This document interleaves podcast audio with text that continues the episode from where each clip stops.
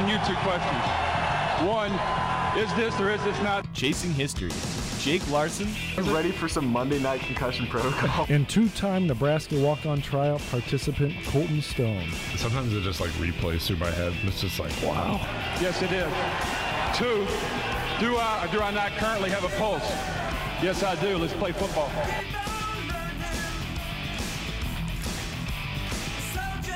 Good morning, beautiful people. It's 10 a.m. on a Friday. You know what that means? It's Chasing History time. Chasing History on 90.3 KRNU. Colton Stone alongside, as always, Jake Larson. Jake, how are you, brother? I don't know if always is correct, but it's it's pretty close. I'm technically my uh, physically I'm here. Mentally, I don't know if I'm always here. Yes, it's uh, always a question of whether you'll physically be here or mentally be here. But I'm glad you are here either way.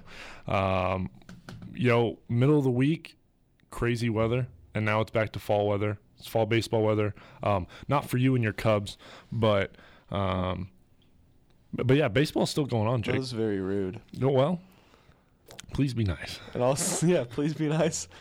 And also, just as important, my Omaha Storm Chasers. You know, we never have fall. That never has fall baseball. Sadly, I would love. What I, I think they need to start doing is Ex- for like people for people like me. No, for Oh. people like me that have their team is out. They need to start having like the Omaha Storm Chasers play some random like seven game series on like Thanksgiving.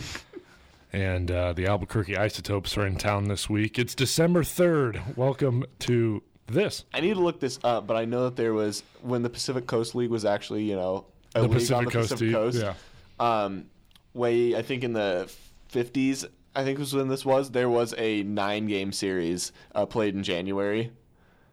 Jeez. Well, they might as I well need to start figure, doing I need now. to do research to find it, but I know like just in the back of my mind, I have that knowledge. Yet I have no idea what's going to be on my Spanish test next week.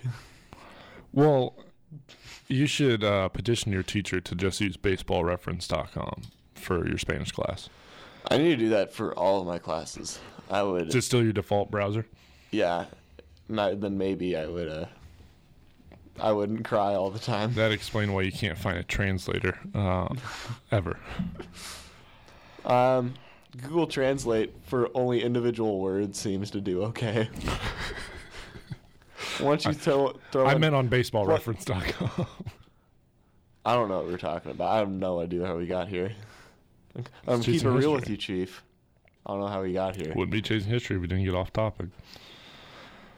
Jake, I have created a little doc, a little document here, and I think you of anybody, well, yeah, you of anybody would probably be able to to get this. Um, of course, I can get it. I made the list, but basically, I made a list of of ten quotes or rap lyrics, and you have to decide whether the line is from a famous college football coach or from a rap lyric. You don't have to tell me what song. If you know it, tell me. Yeah, I'm But- going for the bonus points today. You can get two points if you know who it is. You ready? Three points if I know the song. Four points if I know the album. Five points if I know the. None of it's OutKast, so uh, I'll put that out there. Well, that's fine. It's not like that's the only one I listen to. It's the only band you listen to. Or the, I mean, I wish. I mean, you listen to. I wish, but I no. All right, you ready? Yeah. All right, number one. They said it was. I didn't know that's what it was, but it is what it is. Football coach. You know who it is? No. Jimbo Fisher. Yeah. Okay. Yeah, I believe that. I absolutely believe that. Ready for number two?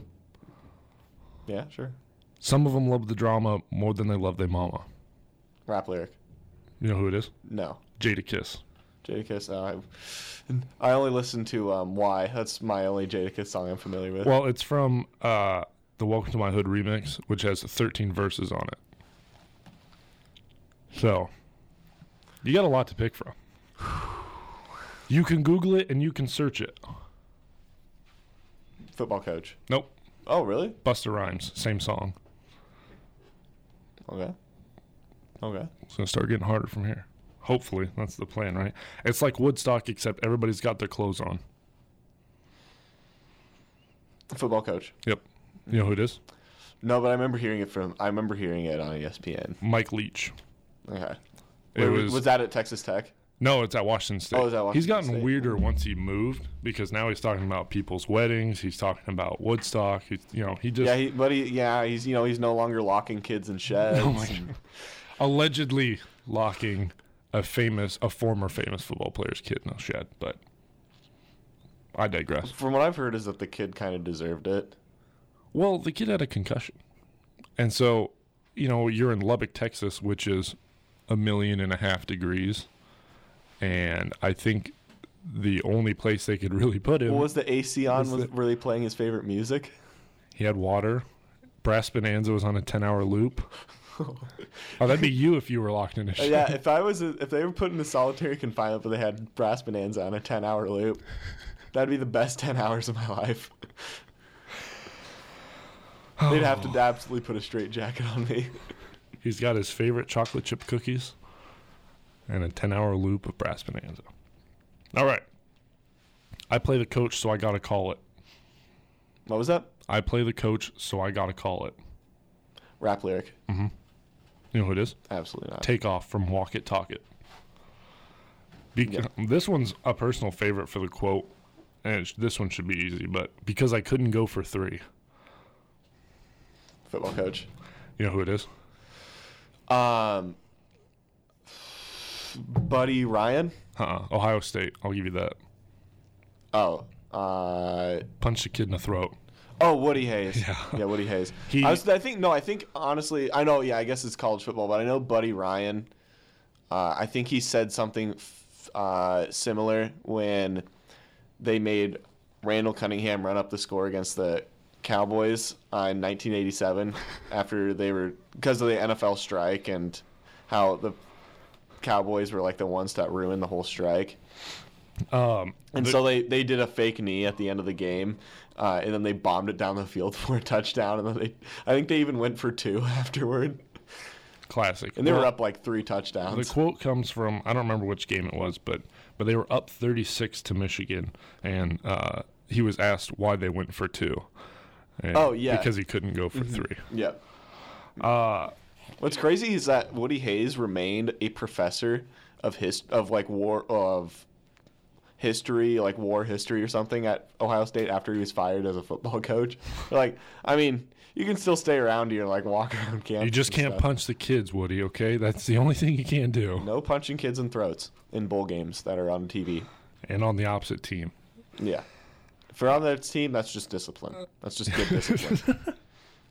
Got to teach them somehow. They got to learn someday. Uh, you'll probably know this one too. Don't push me because I'm close to the edge. I'm trying not to lose myself. Um, rap lyric. You know, you should know who it is. The message. And also, um, Ice Cube's. Uh, he had another song which sampled it, and he has the chorus. Um, but instead of saying, uh, "I'm trying not to lose myself," he said something about how shotgun bullets are bad for your health. And Mos Def used it in a freestyle as Why well. Why can I not think of the name of that song? I can. It's uh oh, check yourself. check yourself. Duh. And then uh, Mos Def did a freestyle, and that was the chorus for it. So Ding, Very ding, ding, well- Bonus, m- m- the most bonus that's points like, you can get. yeah, that was like 10 points right there. Message 1980. Motivation is simple. You eliminate those who are not motivated. College football coach. Lou Holtz. Correct. Motivation is simple.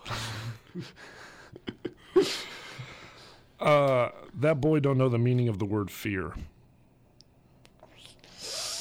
Rap lyric. I'm trying to think of from what, though. Nope. What? Yep. Bobby Bowden. And the rest of the quote is, uh, I in fact I just checked his grades. He doesn't know the meaning of a lot of words. That's legitimately the quote. Last one. Uh, probably get to this one. What's the difference between me and you? Um, that was from Dr. Dre's uh, 2001 album. Mm-hmm. And I have not listened to that album in such a long time. I can't think of the title, but The title lyric. is in the question I just asked you. rap lyric. No. What's the difference between Oh, is it just is it just what's the difference or? Yeah, it's just what's the difference. Okay. By Fish, the guy, not the band. The because the, hook is sang by Fish, which mm-hmm. apparently Yeah. is no one knows who it is. It's just some hip hop artist from like New York City.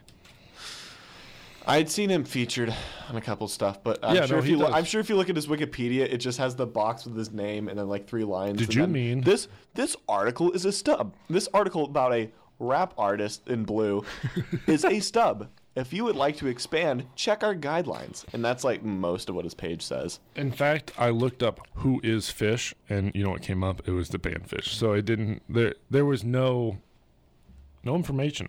Proud of you, Jake. You got. I think you got eight out It of was ten fish, on that. and they had a picture of Jeff Conine. I'm sorry, that was too. That was that was. You got eight out of ten. I'm proud of you. You only missed the Busta Rhymes lyric. that's kind of Bobby upsetting. Bowden. What do you know? What album the Busta Rhymes? It's from. It's from the same song as that Jadakiss. Oh yeah, you're right. Never. That's why, because I don't listen to Jadakiss. So. Yeah, it's a. It's a thir- I told you it's a 13 verse DJ Khaled song. Sorry. Uh, Jake also, since we're on the topic of college football, I know you and I were talking about this. The Georgia Tech Cumberland football game. Yeah, and we'll get to that later. That's kind of we're gonna have a special episode today where we cover one of the most, uh, I would say, infamous moments in American sports history, honestly, and that is the uh, American history. Really, uh, in two in two days from now, it'll be the 102nd anniversary of Georgia Tech beating Cumberland College 222 to nothing. And there's a huge background behind the whole thing and a lot of interesting stuff that happened during the game. So we'll be spending a lot of time discussing that today. Um, yeah, we. I don't think we could do an hour on it, but depending on We what the close, topic but was, we'll I can I, I think what we should include with it too is, I mean, let's obviously feature it, but we should also include some of the other biggest mat, like biggest score spreads in in college football history. oh, yeah, I've got a list I've got a list up to compare it. okay, so. so because there's a Maybe we lot should of have discussed this before we went on air, but No, the best pa- planning comes organically. Um, but you think about like college football, and you look into the '80s. Um, for example, you know you get like SMU when they would play Notre Dame or Houston, and you know they've got the death penalty, so these teams are just like they would just run up the score as high as they could, and then they would complain when Nebraska or other programs would do it. It's like, but but that's what you're doing too. But um, no, obviously we aren't going to see any. I would hope we aren't going to see any 222 to, but we but we saw uh what was it 90 to six and we saw 93 to or 96 to. So I mean, that's the thing though. That's not even half. That's not even half of that. no, it's not. But that's the thing is like we're getting we're getting to a number that's close, but it's still nowhere near. We're getting to a number that is in the relativity of scoring 222, but nowhere nowhere near it. I have like honestly, I think I have to say like, uh, if there is like one record in sports, I absolutely know for sure is unbreakable. It's this one. It's yeah, it's that one. Up there, I mean, it's up there. You know, uh, DiMaggio's uh, 56 game hitting streak, which according to some baseball calculation, they said was mathematically impossible. So I mean, and to have something that tops that, I think says something. Well, I was gonna say no. I mean, no one's even gotten close, have they, to 56? I think someone's maybe gotten 40. I mean, that's still not. I mean, that's still impressive. Oh yeah, 30 is like If you can get a hit in 20 straight games, I'm impressed. But you're right. I mean, that's What's crazy too is that like the Maggio went on to like have like another 30 game hitting streak the day after he went he oh- breaks it and is like, he went "Eh." over and then he didn't win the MVP or like the batting title. I need to look that up. Oh, but- do we want to do we want to get into that later? Absolutely not. Uh, things I might want to talk throwing. about one of my favorite sports topics of all time. Can I tell you a fun fact really quick? We'll probably talk about this later. Sure, why So, not? Mm-hmm. so Turner Gill, head coach at Liberty, and uh, there have been a couple of ne- former uh, Nebraska assistants that have helped him coach out there. Um, and maybe if my laptop decides to load, but probably not. You know, Nah, why would it do that? Um, why would why would it help me? Um, but so Liberty uh, plays New Mexico State this week, and they're in a unique situation where they are playing a home and home and home and home, which means this year they're playing a home and home with New Mexico State, and then next year they're playing a home and home with New Mexico State. So they're playing four times In two years. in 14 months. And the reason being is, and I, I don't know how much you know about Liberty. I don't know that much, but they just recently moved up to Division One, mm-hmm. Yep. and so the thing is, is they're like, we're gonna move up to Division One, and everyone's like, okay. Okay. and they were like, we don't have a conference, so we're just gonna do it. And at Like, that point, okay. it's like, what, like that? uh It was crazy, and New Mexico State ended up leaving the WAC, so then that left those two, and I think it was just some kind of deal to to get a twelfth game because uh, Liberty was just scrambling to to get any games they could, and I'm sure New Mexico State was too because Because they're New Mexico State. they're not good. They're not good They're or not. relevant ever in their life. Yeah, and at one point they didn't have road uniforms when they played their first road game or second road game, I think, or whatever. it Well, it's a was. good thing So, that no one has their colors besides like Texas A&M. yeah. Well, they were playing Minnesota, so Minnesota wore all white when they played. So there's Lucky. that. But I just wanted to throw that in there. I thought it was cool. I also thought it was ridiculous why you would. I I get moving up to Division One to get the money and everything, but you are a small. They're a small university in a state that already has Virginia and Virginia Tech, two ACC It's about programs. twelve thousand enrollment. Well, I'm not saying like small in the sense that themselves, but I mean compared to the other schools within the state of Virginia, it's Okay. Smaller. So I mean, I see it, but it, their main thing is they'll they find think they one. Have the They'll they'll get stuck in the Sun Belt or man. It's, it's too bad that uh, UNO didn't make the jump with their football team as well. jeez. Well, they would have they would have had to wait. What's the? I think the process is because they would have had to move up to FCS before, so they would have had to wait through that and then move up to FBS separately. So I don't I don't know what the process was, but I I think, and I know it's just the rumor mill, but I still think there was some kind of. Uh, agreement between the two universities that hey if you go to a conference that doesn't have football we won't make a hockey team and i know people tell me like oh no that's just a rumor and this that the other it's like That's just crazy talk. but at the same time it's like so why did uno get rid of their two most important like sports well, Well, two of three excuse me Yeah. they were just really good at wrestling and they were pretty okay I at don't. football I've, I have no idea why they got rid of wrestling. I get. I understand football, but you want to tell me that you wouldn't enjoy some Wednesday night action at Caniglia? dude that would have been sweet Like, yeah, I would. You. I. I totally. it's a tuesday night It's a Tuesday night. You haven't slept in three days. Gonna go watch UNO play uh, Eastern Michigan. Why are we thinking the same team? because they're both. That's the easily the worst team in the league. Have they won like a game in the past like four seasons? Uh, Eastern Michigan beat Purdue this year, and Nebraska lost to Purdue. Jeez, I didn't really put those things together until right now. It was only a one-point game, but and Purdue should have won. But yeah, sorry, I didn't know if that ruined. That might have ruined your Friday morning, but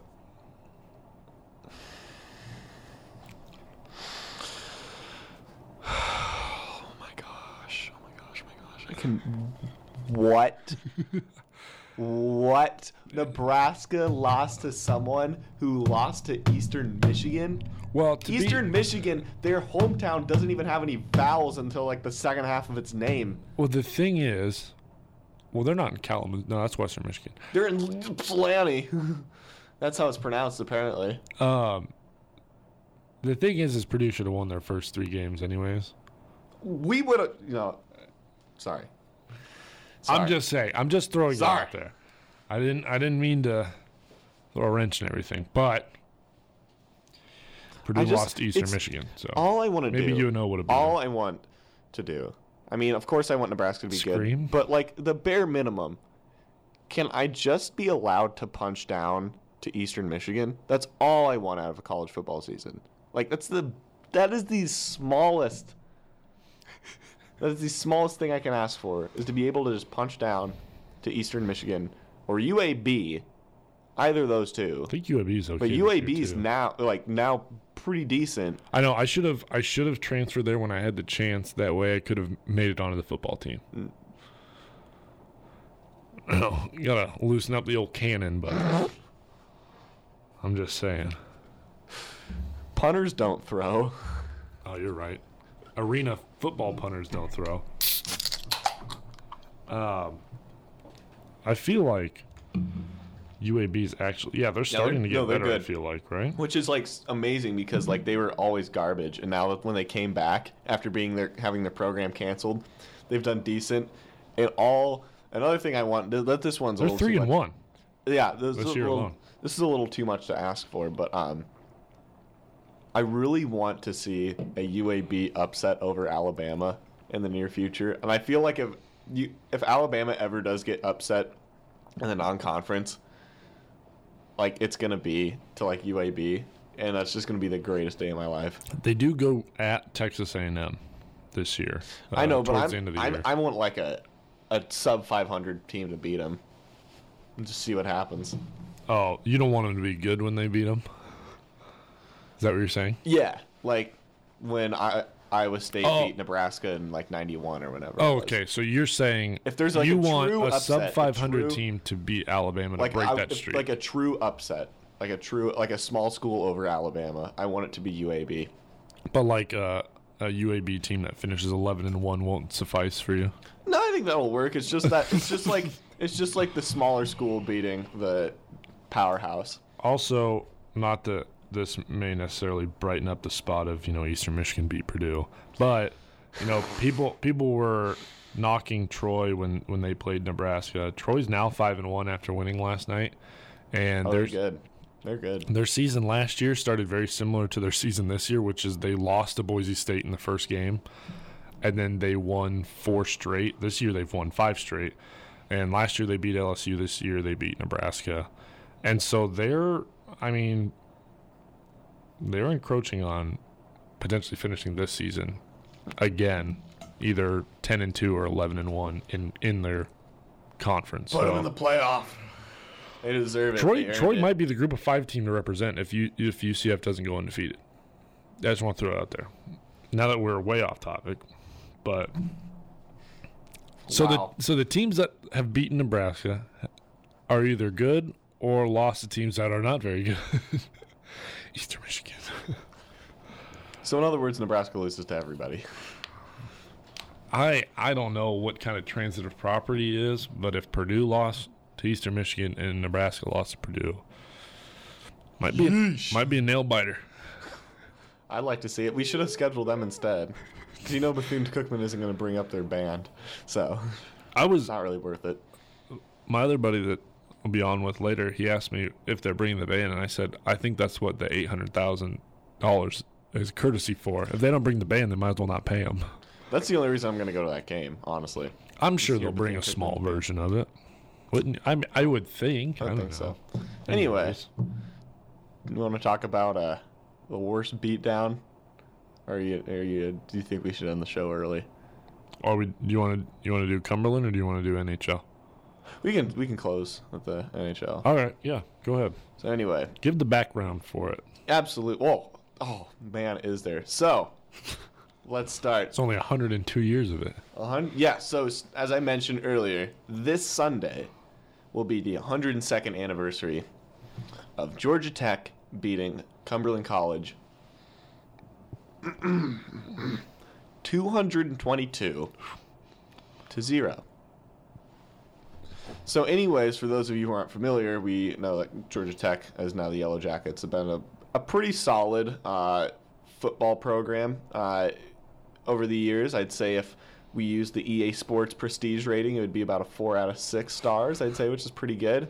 Yeah. Cumberland College now is NAIA, and they are now known as the Phoenix. Um, but up in uh, as of two years ago, but most of their lifespan they have been known as the Bulldogs. So Cumberland is in Lebanon, Tennessee, and earlier on around this time, going back to about 1914, Cumberland had had a decent football program, a pretty okay but um, they had discontinued their football program after a bunch of players had left because um, one of their coaches quit, and the person who replaced the uh, replaced the uh, coach was a local reverend, and he wasn't a big fan of all the violence in uh, if that came along with football. So he, so um, Uh, I think that's just the sport, right? yeah, so he, so here's some of the practices that he would use uh, with the team. Are you are you ready for this? No, but yeah.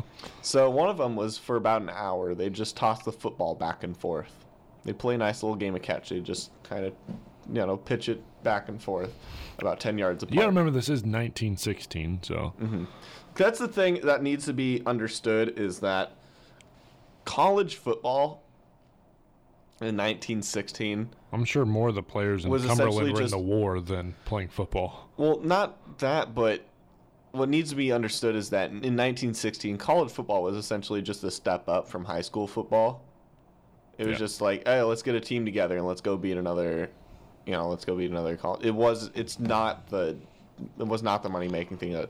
Strap that into- leather on your head. We're playing football. Like even football, even just 40, 40, 30 years ago, college football wasn't really what it is now. Oh yeah, I mean 70s, 70s, 70s. college football is It was just kind of a Much different. It was just kind of there's a certain little like niche culture for it. Yeah. And I mean, yeah, they'd play, you know, broadcast games, but it just it wasn't to the point where you argue is it as big as professional or not. In other words. So anyway, that being said, one of the practices they'd pass the ball back and forth. The other practice that they would use is they would have the entire team sit in a circle and they'd close their eyes. And then the reverend would take the football and he'd set it behind one of the players. And then the team had to guess which player they thought had the ball. Another disclaimer for this whole uh, episode is that I don't believe any of this. This is true. I've re- seen it in a video from Jon Bois. I've read articles about this. I've read the book um, You Dropped It, You Pick It Up, which is a big um, you know, description and retelling of the entire story. And so there are multiple sources that claim what I'm going to be saying in this entire uh, in this entire episode that apparently are true, but it's up to you to believe them, or choose to believe them or not. Because personally, I don't believe what I'm saying, but you know, use your judgment. So that being said, as well, that was one of the practices was they'd hide the ball behind one of the players and have to guess who it was. Um, later, these same practices were adapted by Mike Riley when he went to Nebraska.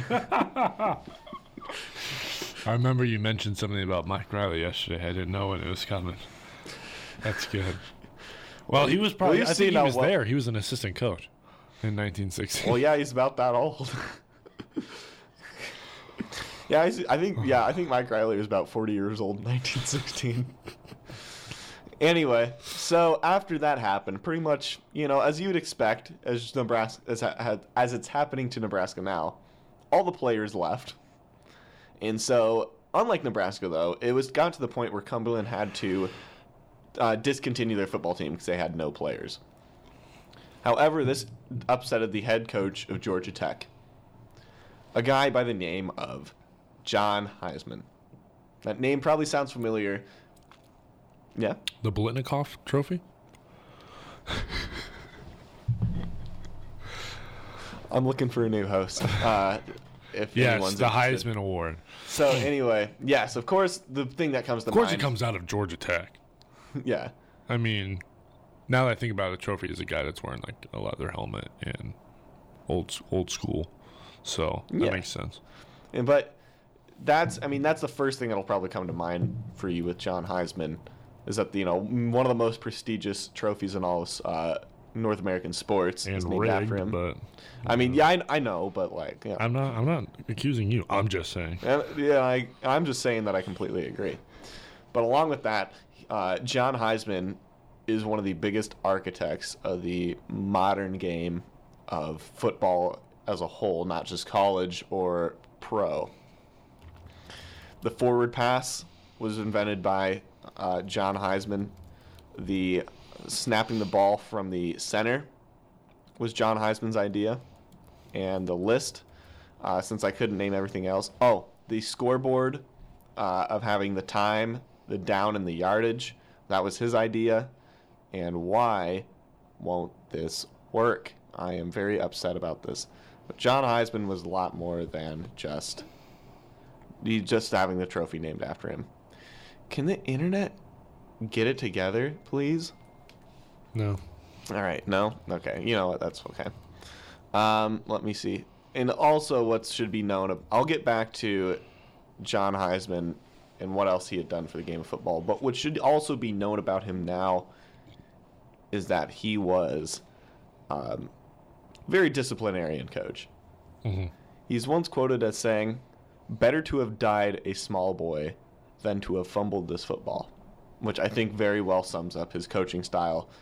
And let me find the innovations that he had. All right.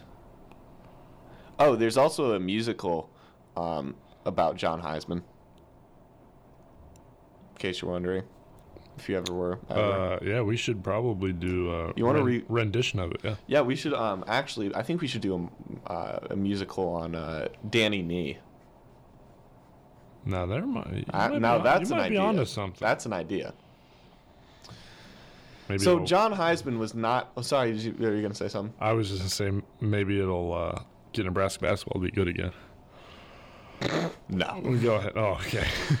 And so anyway, John Heisman, along with being the football coach uh, for the Georgia Tech Engineers, as they were known back then, um, he was also the baseball coach. And the reason I mention that is that Cumberland, um, to make up for their loss of a football program, they decided to increase their uh, interest around their athletic program, starting with their baseball team. So anyway, what they had done was that a student manager by the name of George E. Allen, who will come up later, decided to disguise the Cumberland baseball team. Since they weren't good enough, they disguised some minor leaguers as the Cumberland baseball team and play Georgia Tech, again coached by John Heisman. These minor leaguers ended up beating Georgia Tech 22 to nothing. And at one point, in yeah, football or in baseball. In baseball, okay, because why I John Heisman was also a baseball coach, as I mentioned. class. I mean, I I figure that's what you're still talking about, but Mm-hmm. I wanted to make sure. Okay. And so they beat they beat him 22 to nothing. And at one point they just started bunting because it was so bad, and John Heisman uh, refused to quit. And so Cumberland scored three runs on bunts alone. Wow. So You know, different, different. Uh, I think the uh, Red Sox tried that against the Orioles this year. probably could have worked. It was the Uh, Orioles. Well, yeah, they were 61 finished 61 games out. So Goodness. Anyways, go ahead. sorry, I had to take a sip. Got to get it. Wash your throat out. So, as you might understand now from John Heisman's personality, losing 22 to nothing in baseball, uh, you know, not not his ideal Saturday afternoon. Right. So, he wanted his revenge. Oh, he got it. He and he saw his opportunity when he looked at the schedule for next season and saw that the second game of the year was against Cumberland College. However, there was a problem with that. Cumberland College didn't have a football team. They had discontinued it, as I'd mentioned previously. But John Heisman, mm-mm, he was not having that. he demand he actually ended up demanding that Cumberland College uh, form form a team, or else he would fine them three thousand dollars, um, which is I think sixty six thousand in today's money. And It's still a lot. it, especially for back then when they're because their athletic program, you know, like I said, this is just glorified high school football. Sixty six thousand dollars. It's quite a bit to a, you know, a small school athletic uh, department in 1916. So they really had no choice but to round up some sort of football team to play against Georgia Tech. So it starts with So they get the minor league baseball team. well, have you ever okay, have you ever seen the movie Replacements? yes. Um, so it's like that, but the worst thing ever. So George Allen, who I'd mentioned was the student manager uh, for the baseball team, he uh, had to be the head football coach. He was he twenty? I think he was. Let's see how old he was. Yeah, he was twenty years old, and he was the head football coach of a college football program, going up against John Heisman in the in Georgia Tech, who was the best, probably the best college or no best football team period on the planet. And going to a small school like Cumberland, which is now, let's see how size it is. Cumberland University, as of today, has 1,500 students Jeez. and he has to create a football team to play the best team on the planet. Should be easy, right?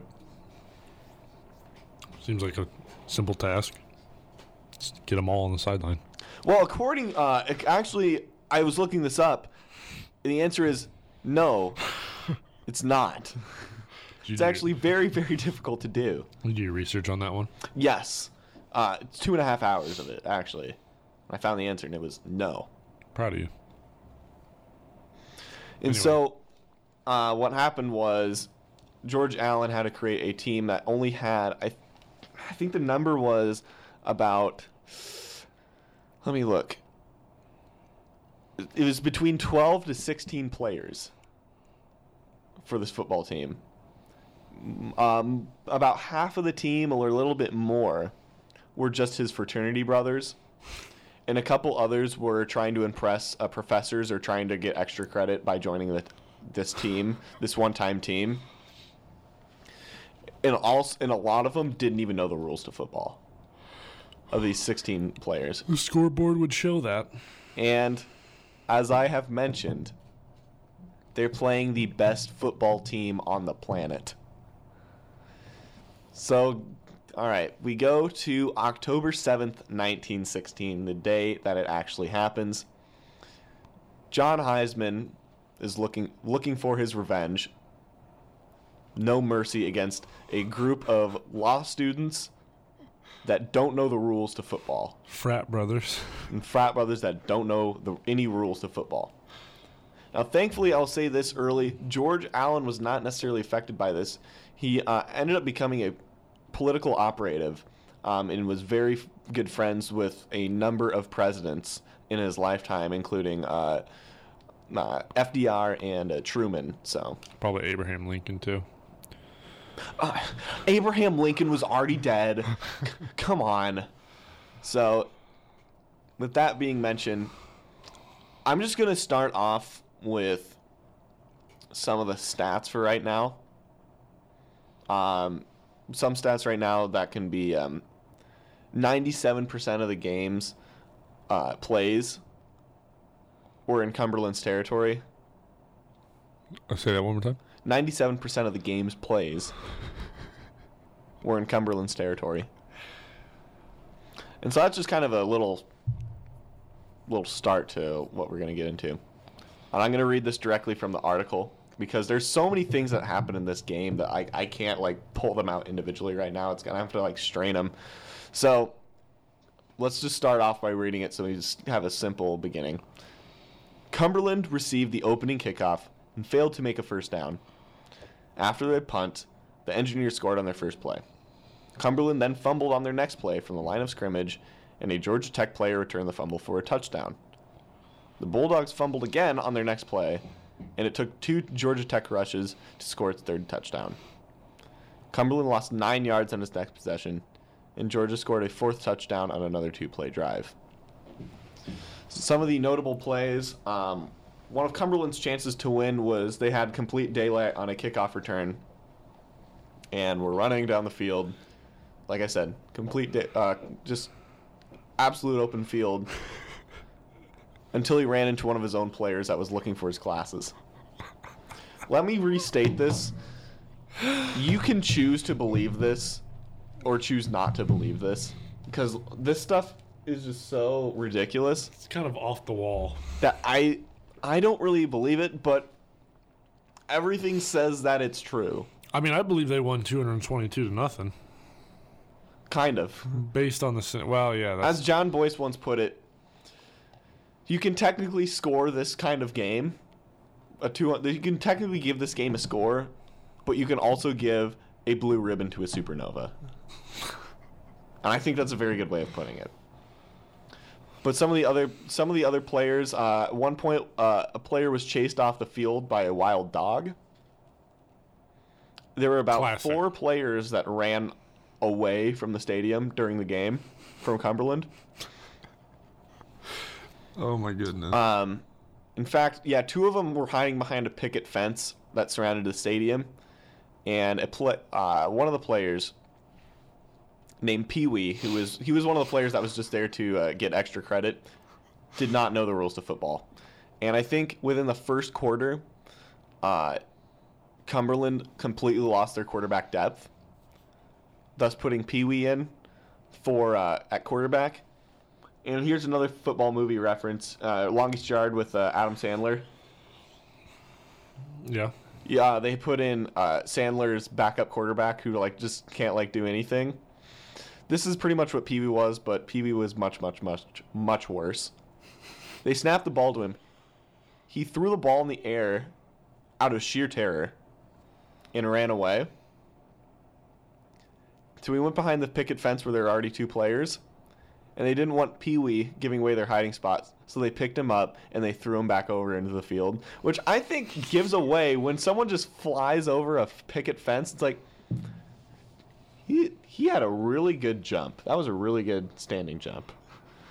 I think that kind of gives it away. And again, I'm looking for things to just disprove that this ever happened, but there's nothing that really goes against it. So anyway, I think it's time to uh, dig deep to some, some other stats. As I mentioned earlier, uh, you dropped it, you pick it up, even though the book is out of print. If you can find a way to get yourself a copy, check that out. There's a Jon Bois video on it. Jon Bois is kind of the reason this whole show was started. And so check that video out if you want to know more. But we're just going to get into some of the stats side of this entire um, story and get some of the stuff that those guys didn't necessarily uh, cover. So, Colton, would you like to guess, or would you just want me to read off the rushing and passing and kicking, st- the scoring I'll, statistics? I'll guess, but we'll kind of do rapid fire here. All right, so uh, Cumberland. We're gonna do Cumberland's uh, stats. Actually, let's do Georgia Tech stats first. All right, rushing attempts, uh, or, or 26. I'll give you that one. Um, how many yards rushing? On 26 attempts, Yeah, uh, 419. 522. Okay, I wanted to go five, but I thought that might have been just a little too much. How many rushing touchdowns? 16. 18. How many fumbles lost by uh, Georgia Tech? One. Zero. Oh, I thought maybe they gave up one. Um, guess their completions and attempts for passing. Uh, completions four, Uh, How many attempts? eight. Uh, actually, it was zero completions and zero attempts. Okay, I didn't. Uh, I They wanted. never. Yes, Georgia Tech. Hey, they never still passed. don't. They still don't throw the ball. Yeah, you're right. 102 years later, Keep, here yeah, we are. 102 years later, they've also had uh, one passing attempt since. So yeah, zero zero attempts passing. So of course, zero yards, zero touchdowns, zero interceptions. Um, and then there were no attempted field goals by either team. However, extra points. Georgia Tech, 30 extra points made on 32 attempts. Now let's go. To, Oh, they could have 224 points. They they left points on the board. Now let's go to Cumberland. 27 attempts. How many rushing yards? Negative 14. Negative 42. Okay. Rushing touchdown, zero. How many fumbles lost? How many fumbles lost? Nine. There we go. That's all right. Nine. Nailed it. Nail it. Nine. All right. Now passing. Completions and attempts. I'm gonna go zero completions on 14 attempts. Eh, kind of close. Uh, two completions on 18 attempts Okay. for 14 yards and how many interceptions? Six. Got it again. Did I really? Yeah. So I'm you got good at 15 turnovers. Yeah. So 15 turnovers for Cumberland in this game to zero for Georgia Tech. It's kind of like when Nebraska lost uh, eight against Iowa State. Oh yeah, very similar. Anyway, The box score for this was after the first quarter, it was 63 to nothing, Georgia Tech. At halftime, it was 126 uh, to nothing.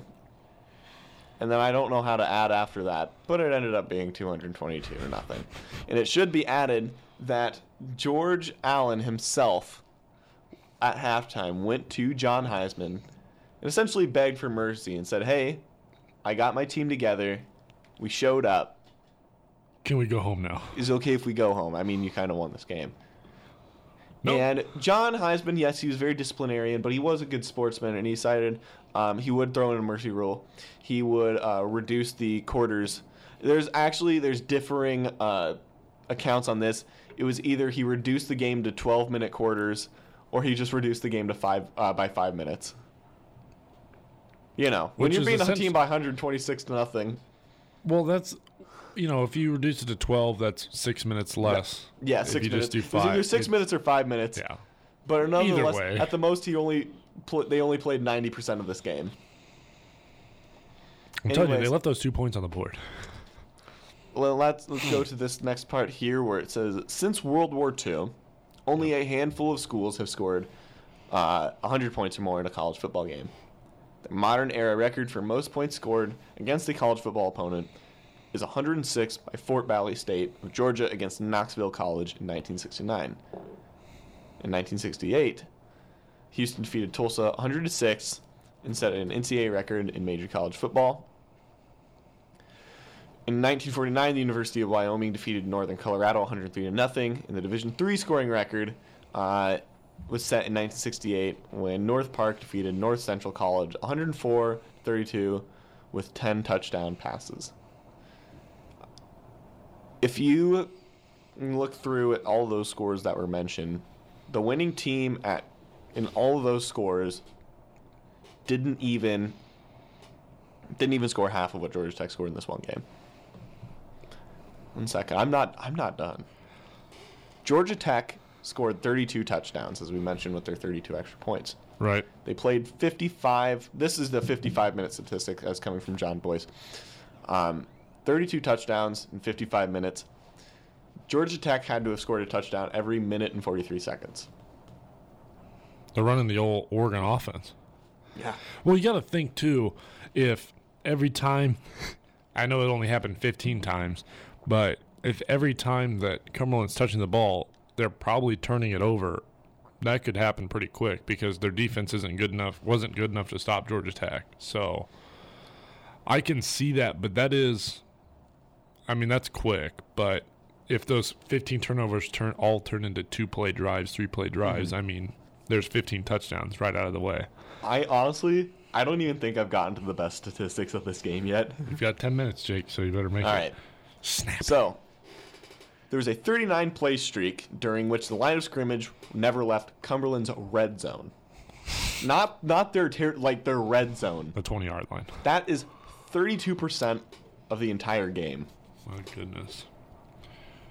And 64 of those plays in total were from Cumberland's own uh, red zone. And I'm trying to find if there's a, if you can maybe look it up and find it and let me know how many plays took place in this game. They might have that statistic somewhere. But 64 were in. Actually, I'll do the calculation. 39 would be 32%. So that's about 120. Pl- over half the plays were in Cumberland's red zone. Kind of doing very rough, a very rough estimate. Trying to pull up the play by play here. Yeah, I think it's about 120 plays. Man, this is.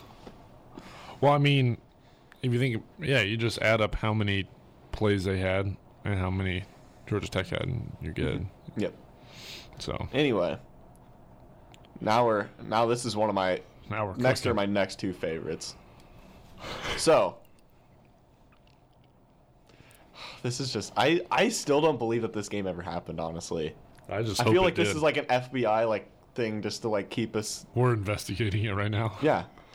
So between 2000 and 2015, this is another good guess one for you. Okay. Between 2000 and 2015 in Division 1 college football, how many offenses failed to score 222 points in an entire season? Uh, almost every Kansas team, and 222. How many? Yeah.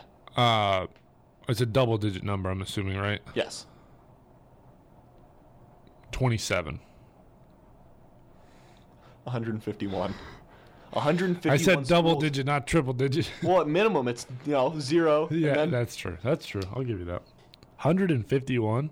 I guess there's I. I'm only thinking like schools that matter. Um, no, that that sounds about right. So yeah. So let's see. That's 15 year span. About each year, 10. 10 teams. schools do not score the number of points that Georgia Tech once did in an entire game. Yep. And now we're gonna finish it off with one last stat. Colton, tell me, how many first downs were in this game? Both teams combined. Both team. Well, Georgia Tech didn't have to get first downs; they just got touchdowns. How many first downs? Give. Oh man. Three.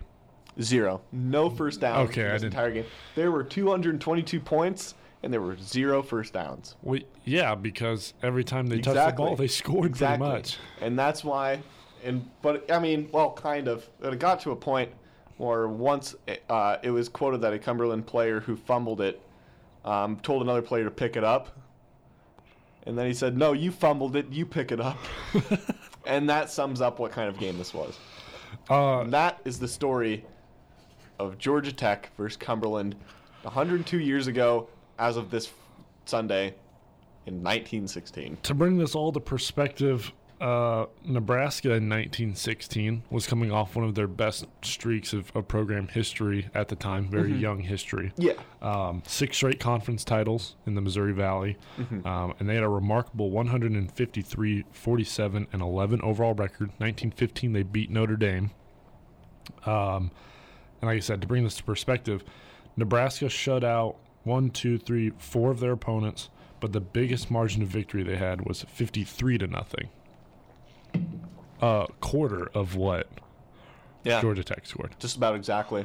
So, and then they also lost 20 to nothing at Notre Dame. So it's shutouts were not uncommon by any means. Oh, they were very common, in fact. And and they were very like lopsided shutouts usually, but they were not 222 to nothing. like if you look at the NFL scores for like the first 20 years of its existence, there was um and this is going back from another this is also thank you Jon Bois for this, but in the I think it was like 1926 the Chicago Bears or Cardinals finished started a season with their first 4 games all being shutouts. And their that fourth game was played in like a 40 degree rain. And so 3,000 people went to that game knowing it was probably going to be a shutout like the first three games. It's like, yeah, it's raining. Maybe they'll score. And then they didn't. Oh, it's raining. uh, also, to bring this per- to perspective, we were talking about how Georgia Tech has not completed a pass since. Um, in five games this year, they're 32 for 66 passing uh, with 570 yards. Rushing, they have 272 attempts as a team, 1,696 yards. So, if that doesn't describe that Georgia Tech just always runs the ball, I don't know what does, to be honest. But there you go. I remember a bunch of uh, the dark horse candidate for Nebraska's head coach when we were looking for one last year. Uh, with was John hiring- Heisman. Well, Someone was gonna puppeteer the Cougars with John, John Heisman. Uh, no, um, was Georgia Tech's coach just to bring the triple option back. Paul Johnson, right? Yeah, Paul Johnson. Yeah, I'm surprised, and and not to get off topic, but you know, it's kind of who we But, are. well, that's that's what we do. It's who we are. Uh, We're Dobus PR. What? Paul Paul Johnson, he's a good coach, but honestly, I'm kind of surprised he's still there because you'd think people are are tired of that triple option, but it works. And the other thing too is there's another team in Georgia. I think it's Georgia State or it's Georgia Southern. It's one of the whichever one runs. I think it's Georgia Southern. Whichever one runs a triple option. They brought in a new coach a few years ago, and uh, they um, they brought in a new coach, and he's like, "We're we're gonna change the model." And this back in like 2014, like we're gonna change it from triple option, and then they just they just stunk up the place, and they uh, they ended up getting a new coach. Uh, they get they get a new coach that comes in, and he's like, you know what, we're going back to the triple option, and now they're okay again. So Well, anyway, we got three minutes left, Colton. 245. Yep. I'm gonna give. I gotta give two birthday shout outs. Actually, three. One is one be- Keith? One is to myself Oh. uh, this Tuesday, That's four days. No, that's too bad. We and so is the other two. we'll Are celebrate to, it next week. One of them is to head coach, uh, former head coach of Oklahoma and the Dallas Cowboys, Barry Switzer. Happy birthday, Barry. One of two coaches all time to have won both the NCAA national championship and the Super Bowl. And the other one that we're going to go to is Mario Lemieux, um, one of the greatest hockey players of all time. Mario. Mario, Happy birthday. Super Mario, happy birthday to you. Undoubtedly one of the greatest hockey players of all time. Colton, we are both pretty uh, illiterate in hockey, but we still like it. Gotta have so it. uh, we still That like watching I- it. So In two minutes. Colton, do you have a top five hockey players of all time? Where is Mario Lemieux on that list? Um, I I don't off the top of my head, but you want me to? You want, well, I'm just gonna cool I say this is this is in no order, but Lemieux's got to be up there. Gretzky's definitely up Uh, there. Gretzky's number one. You can't. Um, you can't argue. Who's the guy that played for the Red Wings? Uh, Uh, Gordie Howe. Gordie Howe. Mr. got to Hockey be up himself. there. Yeah, I don't know how I forgot He was. his name. He was. His name. His nickname was Mr. Hockey, which was trademarked, and his wife's was a trade. I swear, Is it Miss Hockey? Mrs. Hockey, and it was trademarked as well. Um, fill in the other two for me. I. All I right, can so yeah, of I have but- those. I have Gretzky one, Lemieux two. Um, Howe was my fifth. He just had the personality Yeah. that boosted him up. But my third is Bobby Orr, the Yeah, only yep. defensive defensive uh, player to score over 100 points in a season. And then Bobby Hull, solely on having the most powerful slap shot ever. Usually during the slap shot competition, players will get like 104 to win. My dad once said, "Hey, I was reading an article when, when I was a kid, and uh, it talked about how Bobby Hull has slap shot 120 miles per hour." And I'm like, "No, no, he didn't. That, that's I not." think- I and think then, that record and then was I ended broken, up looking back, it? and then I ended up looking up, and he actually did have a slap shot of 120 Because miles they- per hour. they do they the- didn't even have face masks back then. They do that in the All Star game now. Everyone had a busted face. Um, do you have a favorite hockey? We've got 30 seconds. Do you have a favorite hockey player of all time, like personal? Because mine's either Patrick Marleau or Joe Thornton for the Sharks. Either one. Uh, I Like used to grow up a big blues fan. I'm not anymore, but I do really like Chris Pronger and um, Al MacInnis. I like him too. Evgeny Nabokov, probably my favorite goalie of all I time. I think Tie Domi though. Jake, I 10 those- seconds. Tie Domi. Got shout out to Rolly, shout out to Mustache Man, shout out to Pot Roast. Um, who else do we got? I can't. I can't. Whirly, think.